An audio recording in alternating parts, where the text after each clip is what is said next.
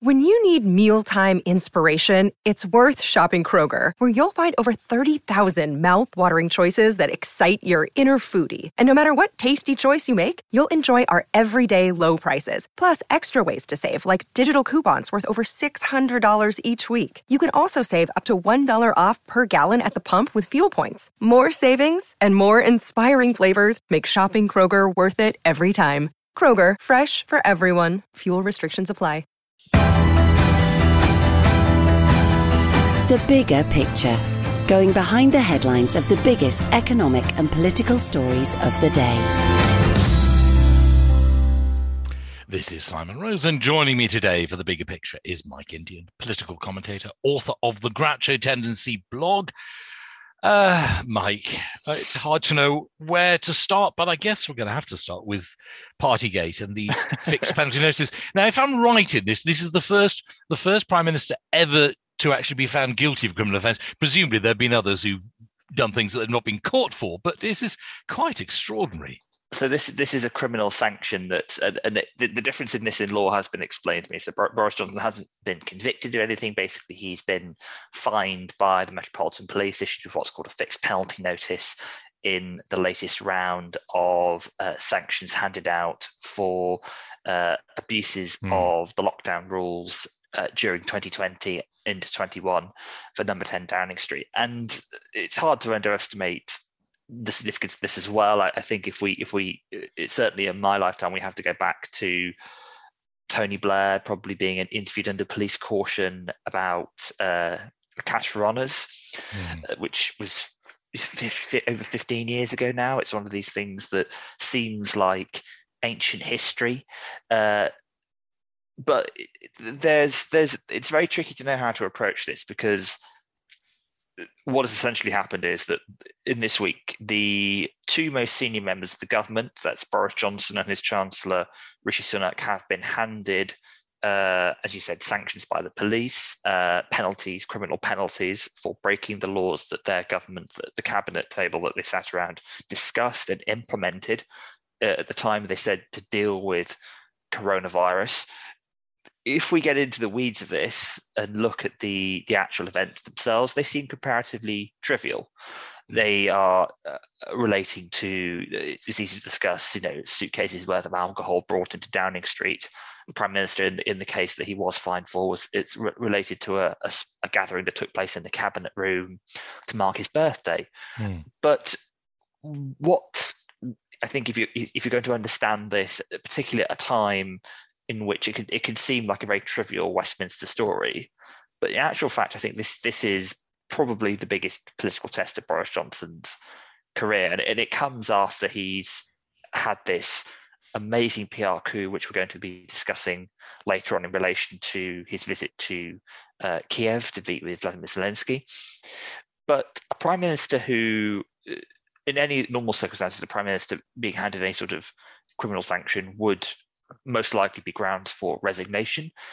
We still have the Sue Gray report mm. rumbling along in the background. And it, there's also an added dimension to this in that it also has the potential to upend a lot of the expectations about if Johnson were to go, who would succeed him, because it comes at the end of a very bruising week for the Chancellor as well. Yes, so, who until until the last few weeks presumably was felt to be the heir apparent. Certainly, in the eyes of the, commenta- uh, the commentariat, and I think in terms of a lot of the public, that Rishi Sunak's profile had to succeed Boris mm. Johnson. But now, again, being handed this sanction, it, shows really in the responses actually why Boris Johnson is is prime minister in terms of his political abilities. And then these these these abilities, I, I would say, rather cynically described as those of self preservation. And of course, we shouldn't escape the fact that the prime minister's wife has also received a fixed penalty notice as mm. well. So this is these are the three key residents uh, of Downing Street, uh, one of whom, yes, is a private citizen, but does live in a, a public government property. Yes, it does have a garden, but let, let's be let's be honest here. The reason this is such a big deal is because it forms confirmation of everything that those of us who have been critical of Boris Johnson, not just before he became prime minister, but uh, since that he has no real regard for fairness and integrity in his own country. Yes, uh, surely to everybody, whether you're a government supporter or not, and whether you occasionally broke COVID rules or not, as I suspect many did, um, it's the one rule for them and different rules for everybody else that just smacks of being staggeringly unfair. I mean, what was the point of these convoluted rules, so complicated that I understand the CPS hasn't actually successfully managed to prosecute anybody under them? And yet, in addition, what is perhaps a more serious offence is that surely Boris Johnson has been, well, to put it mildly, economical with the truth when talking about this in Parliament. It, the, it, we, we should judge the Prime Minister not on the actual events themselves, but on how he feels, as you say, how he feels the rules apply to him and how he responds to it as well. And I think the best example of how this has been uh, judged and how the fallout could still damage him. And don't forget, we're in the run up to the biggest set of elections that's going to happen before the general election is mm. expected in two years' time. And on the day we record this, we're actually 750 days out uh, from the, the next likely date of the 2024 mm. election. Uh, we mustn't forget Boris Johnson can call it earlier or later now if he wishes. They have repealed the fixed term. How does you've got a general election advent calendar already with oh, 750? I, I, I, I, I count down. I'm counting down the days. What can I say? But, so uh, the, the, there has been a government resignation. There's not somebody who's anyone's going to have heard of, but um, Lord David um, uh, Wolfson, a Conservative uh, peer and a justice minister in the Lords criticised what he said would be it would be inconsistent with the rule of law that conduct to pass with constitutional impunity. Effectively, what he's saying there is that it's not so much the prime minister broke the law; it's the fact he hasn't owned up to it. Effectively, he's he's he's only effectively when the police have got him banged to rights, as it were, handing him the, the fixed bundles. And don't forget, there could be more to come as well. He's actually stood up and apologized and said, I've paid the fine. He, he doesn't seem very good at apologizing, does he? I mean, it, whether it's something to do with politics or possibly in his private life, you just don't get the impression he, he thinks somehow being a bit sheepish and and coming out with a few well chosen Latin phrases, he'll just get away with things. Look, for, for those of us who are, again, it's very easy to be critical and to say this is this is a confirmation bias here about everything we know about Boris Johnson. So let, us put that to one side hmm. and just look at how he's responded to this. The, these are the facts. Initially, the Prime Minister denied any such gatherings had taken place. Then, as more and more information began to emerge, and I think we have to give full credit here to uh, the Daily Mirror's Pippa Crerar and um, uh, TV journalist Paul Brand, who have really ploughed this quite extensive furrow of information, uh, who works for ITV. Yeah. Uh, uh, in, in, looking into this, the, it, two months ago, the prime minister was fighting for his political life. He was. It was only really the invasion of Ukraine that bought him a reprieve, and it has bought him some good headlines. Uh, he, many of his uh, most staunch critics, including the leaders of the Scottish Conservative Party, many backbench MPs, have climbed down, if, if not fully endorsing him, saying that even the Labour Party said now is not the time to change leadership. But this story has been slumbering, it hasn't gone away. But mm. what we really lack is a clear litmus test of how it is going to be perceived by the public. And, and, and if mm. the Conservatives have a very poor performance in the local elections because of this, and there's also a by election probably coming up in Wakefield mm. as well, which we'll touch on later, Labour will undoubtedly make Boris Johnson's character a, a, a sticking point, a talking point. Yes. If if this sticks, it's arguably going to be damaging to the Conservative Party in the long run. But the thing is, as well, like so many leaders, Boris Johnson's most obvious successor has also been damaged as well. And don't forget, plenty of people have said to me this week, "Oh, Rishi, Rishi Sunak could resign. Boris Johnson wouldn't care." It would be damaging for Boris Johnson if Rishi Sunak were to resign because he's he's already lost mm. one chancellor in the, the last two years, Sajid Javid quit in early 2020, as we remember, and Rishi Sunak has been by his side and shares as much culpability. In fact, he's, largely responsible. Many people credit him with the relaxation of lockdown rules. And mm. even despite the situation in Ukraine, two Conservative MPs, Nigel Mills and Craig Whittaker, have broken cover to say that Boris Johnson should go. So the Ukraine shield is crumbling at this point. I mean, it hasn't brought in the reprieve that he needs. As you say, it's not that long ago we were talking about whether Boris Johnson res- should resign. I mean, it's not. It certainly is the first time we've talked about it. And then every time you think, well, who on earth could replace him? There aren't that many sort of impressive conservative politicians who've been at the top table. I mean, is it true, as I sometimes read, that he likes to surround himself with people who aren't particularly impressive? That's certainly been one of the things that's been conjectured about the cabinet uh, that he put together. The firstly, the one that was very ideologically pro Brexit, and then he pivoted away to a younger generation of politicians. The, uh, what I think we have to judge is not so much on ability, but on thirst for the top job. I mean, if, if you read the, the excellent books by Steve Richards, including The Prime Ministers We Never Had, the fact that stops people getting to Downing Street time and time again, particularly conservative politicians, is a lack of impetus for the top job. There's one of the main reasons why Ken Clarke never made it. You know, Rab mm. Butler's another example. It will probably be the reason why Rishi Sunak doesn't become prime minister. That he he probably lacks that degree of ruthlessness which Boris Johnson has in absolute states. But these are all very selfish qualities in the mm. prime minister. And at a time when, don't forget, when this is going on, the government was having its best period in the public opinion polls for ages that the Boris Johnson was trying to strike this attitude of we're all in this together but he has shown time and again, this is something that I think would, that really should worry Boris Johnson's party colleagues and those people around him. Because don't forget, we had waves of resignations from inside Downing Street. The chief of staff, director of communications, his longest serving advisor quit, criticizing a response. Mm. That he gave to this as well. Time and again, Boris Johnson has shown himself to be lacking in loyalty to even those closest to him as well. He could end up paying possibly up to six fines for six different events, that points to somebody who has time and again broken rules. Now, maybe you could understand if it was one fine and he'd wandered into it and he got out in front of it and said, actually, do you know what? My team worked very hard. They were considerate. I, I fully support them in what they did. I'm sorry for it, but I'm going to back them. They were doing the best they could at the time. And we were working in a very unique mm. environment. It would not have gone down well in all quarters, but at least he would have held his hands up and owned it, as it were. Yes. And then, and what about what about Sunak? Because even before the this fixed penalty notice, uh, things were not going terribly well from him. Um, um, um, certain people were saying that there were leaks about him coming from from number ten. Um, but he doesn't appear to be an incredibly adept politician. I mean, all that stuff about his wife and non-dom status I mean, surely he must have realized that that was something to be declared early on and explained. I mean, every country, I mean, every country I can think of actually tries attracting non, non-doms, but for it to come out belatedly as if somehow he'd never thought of it is rather strange for somebody who is in the second most senior um, position within government.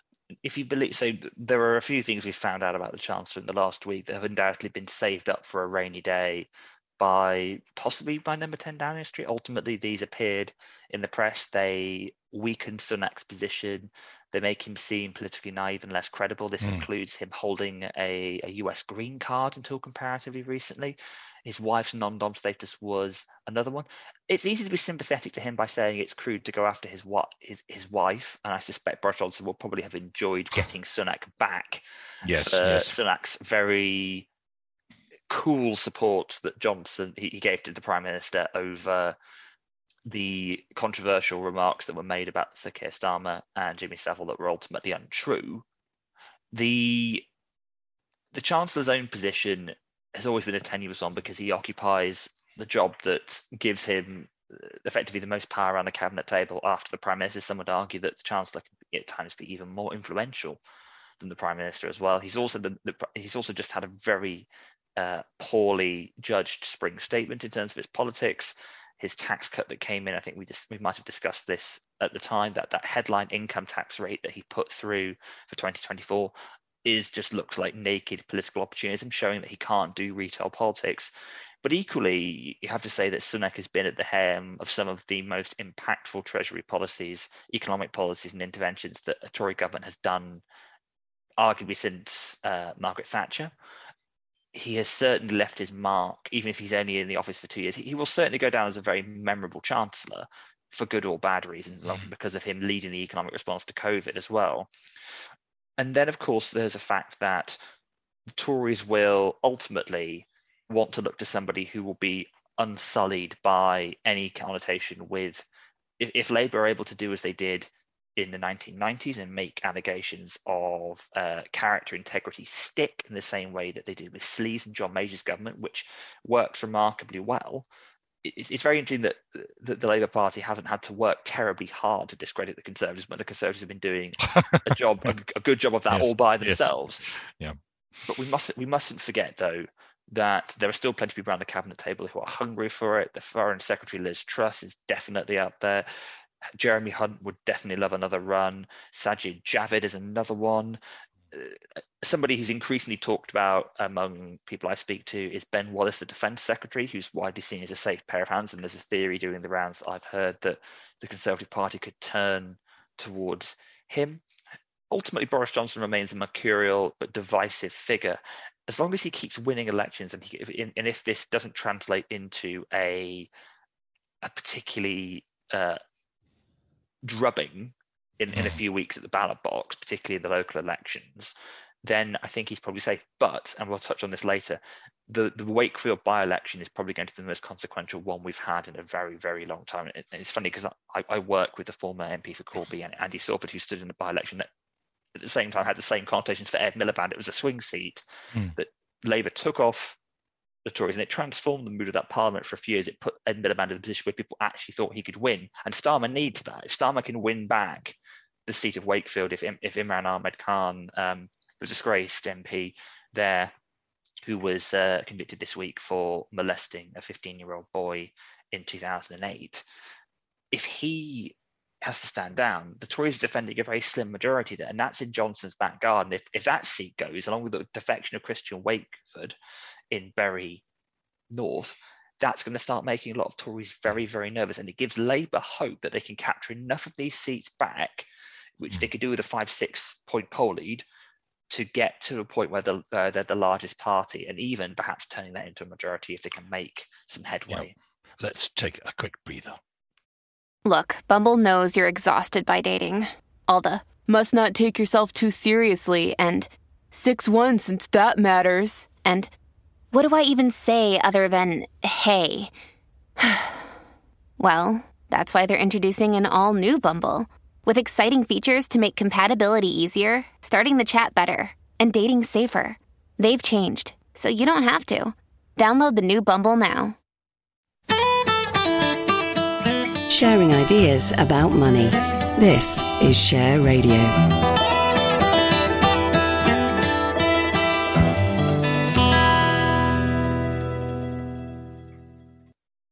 This is Simon Rose. You're listening to The Bigger Picture on Share Radio. I'm in conversation with Mike Indian, political commentator, author of the Groucho Tendency blog.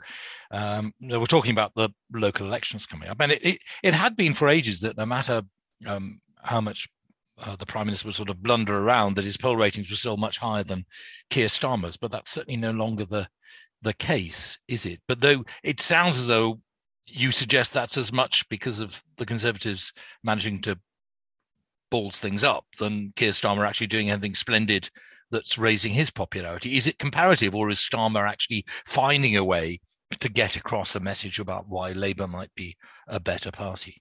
I think Keir Starmer's progress, he, has been in the Labour leadership now for two years. And what a two years it's been. He's only really had space in the last 11 months or so to really uh, arguably make his own mark on the role. Mm but he's also had a lot of unrivaled opportunities that were never afforded to Jeremy Corbyn. I'm thinking about the prime time broadcasts that he gave, and, and, on many occasions, of course, as well, Labour votes were integral to passing many of the COVID measures, particularly towards the end of 2021 when Boris Johnson's own parliamentary party were getting increasingly fractious. And don't forget, that's another factor that's going to be weighing on the prime minister as well is that he, his relationships with his backbenchers are still very, very raw, and they will never recover to the point of adulation. Where even though he won an election, he, he's burnt a lot of that capital goodwill.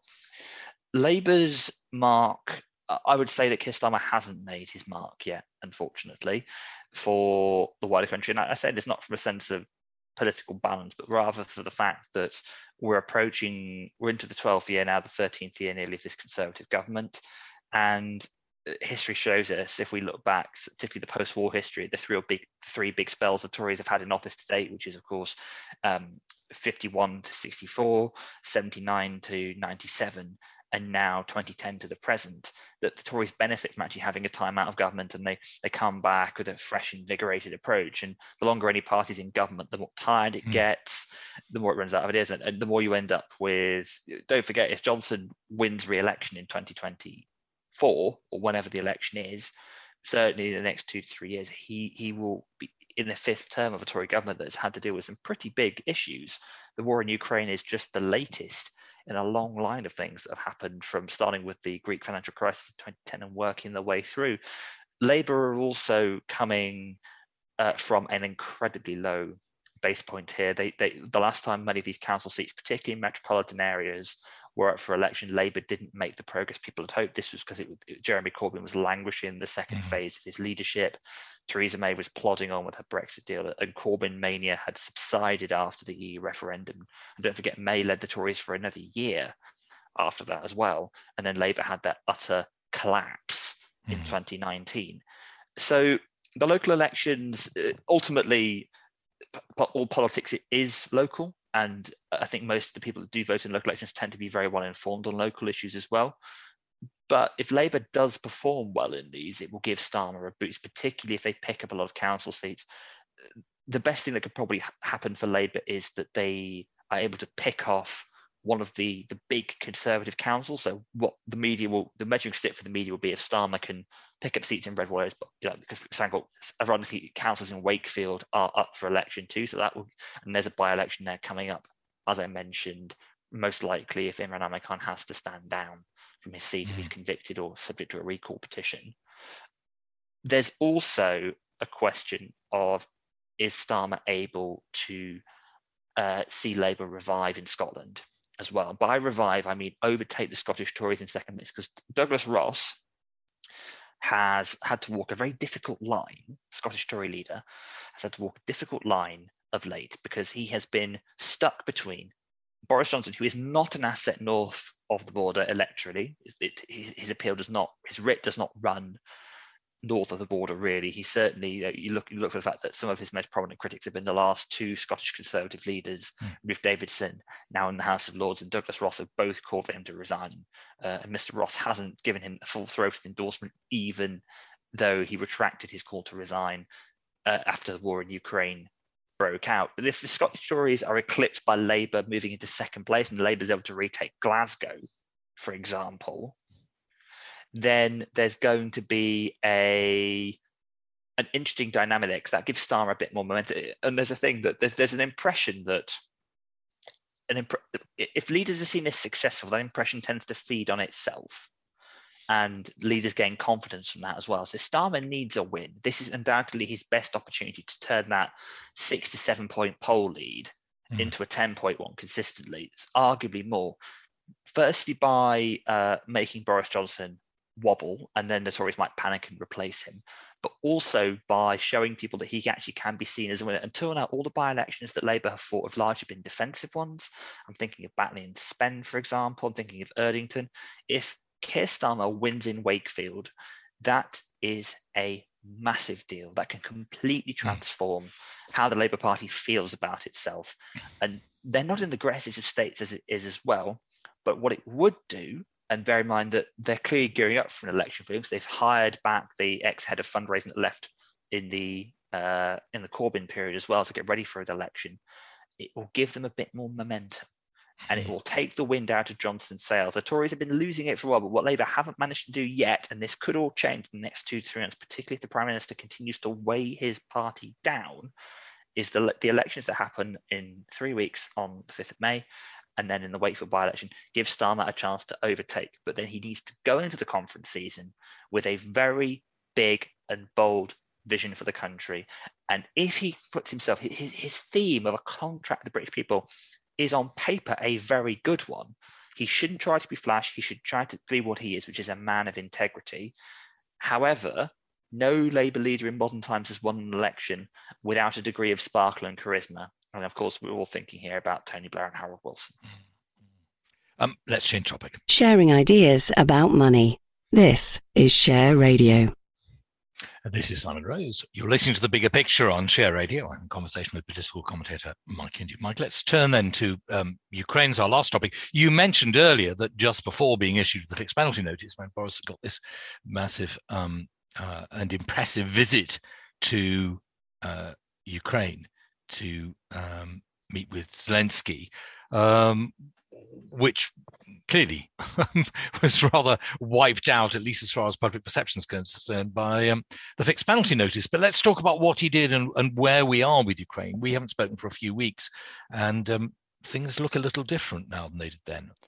Yes, and I, I think look, we have to. We have to. It's always very tempting to view uh, these sort of photo opportunities from a cynical domestic angle, and, and of course, the critics of the prime minister will say that his photo op, his visit to Ukraine following um, the president of the European Commission, Ursula von der Leyen, was intended to be a very cynical move to try and distract away from public opinion. And, and as I've said before, Ukraine has definitely benefited the prime minister in the sense that he has distracted attention away from Partygate, made it seem mm. trivial, which in many ways, of course, a, war on the eastern fringes of Europe is, and we can't compare the two cases, of course, as well. And and and and, for a Western leader to, to to go to to Kiev and stand alongside uh, uh, Vladimir Zelensky, Vladimir Zelensky, uh, as as Ursula von der Leyen, Boris Johnson, and others have done and are doing, shows that a degree of solidarity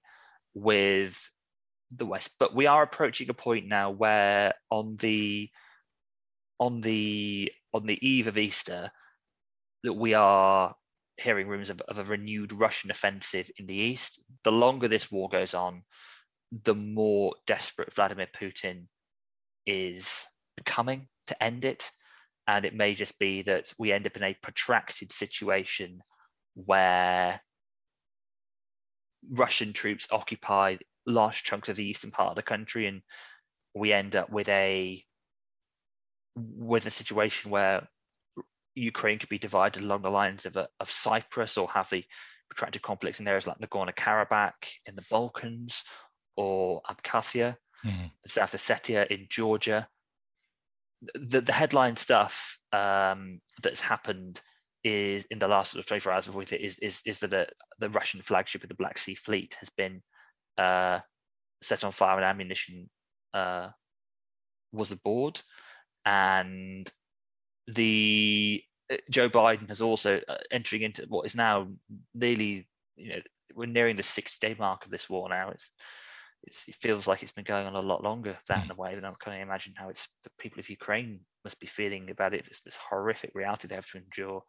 Um, 800 million dollars in U- U.S. military aid is coming over, including artillery systems, armored vehicles, and helicopters as well.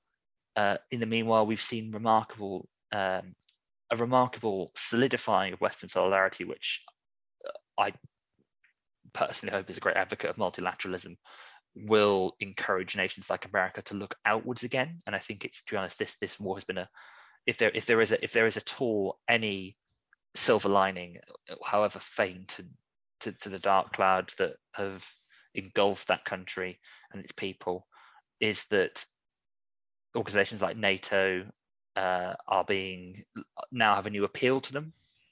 And of course, this may also have some bearing on what's happening in France as well with the because by the time we next speak, we'll be talking about probably the result of the French presidential yes. election, whether Emmanuel Macron will win a second term, who's someone who has wrapped himself in the eve, but also his his campaign has been stunted by the the war. He only started campaigning three weeks ago because he's been doing shuttle diplomacy mm. to try and bring about an end to that. Given the, the position that France has as one of the, the, the main powers in Europe, Germany has pivoted as well.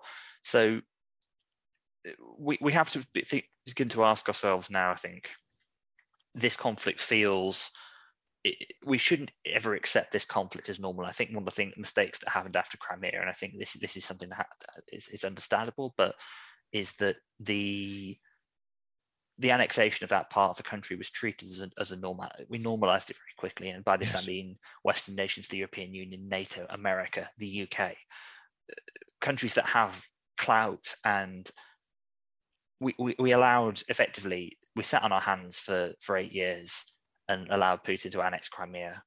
And although Joe Biden's intervention a few weeks ago, in which he said Vladimir Putin could not remain in power, was seen as a gap, it, reflects that frustration that uh, I suspect that many Western leaders are probably feeling, and Joe Biden's less guarded moments has, has voiced there.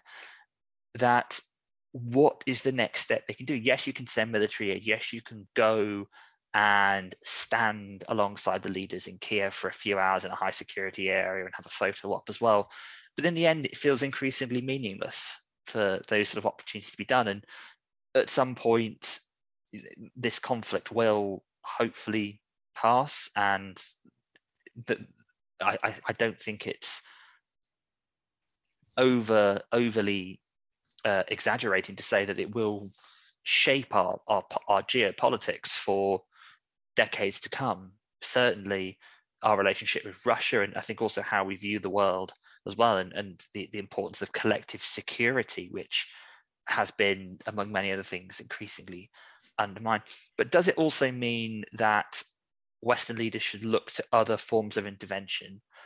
Vladimir Zelensky's repeatedly asked for things like a no-fly zone mm. over that. That's it's too late for that now. But should Western nations be doing more? And of course, that inevitably means should we commit troops or uh, should NATO put in a peacekeeping force into Ukraine to establish some sort of buffer zone? Should they try and call Vladimir Putin's bluff? These are not easy questions to answer, but I don't think at this point in time anything should be considered out of bounds. Bear in mind that we are dealing with a man ultimately at the top of this, Vladimir Putin, who has shown time and again he is quite prepared to carry out some of the very worst forms of uh, international politics, including assassinations or attempted assassinations on foreign soil, poisoning his rivals, murdering journalists, and now sending thousands of his own countryfolk to die in a war in which they weren't ready for, they were under equipped for, and is now dragging out with a considerable cost mm. to both sides. Yes. Ultimately, Western nations, I've come to think, increasingly need to do more.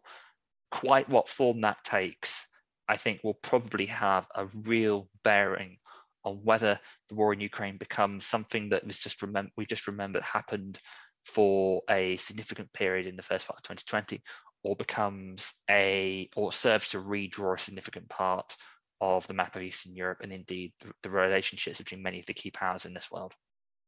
Mike, um, food for thought. Thank you very much indeed. I've been in conversation with political commentator Mike Indian, author of the Groucho Tendency blog. Mike, I hope you'll be back with me again in a fortnight's time. The bigger picture, going behind the headlines of the biggest economic and political stories of the day.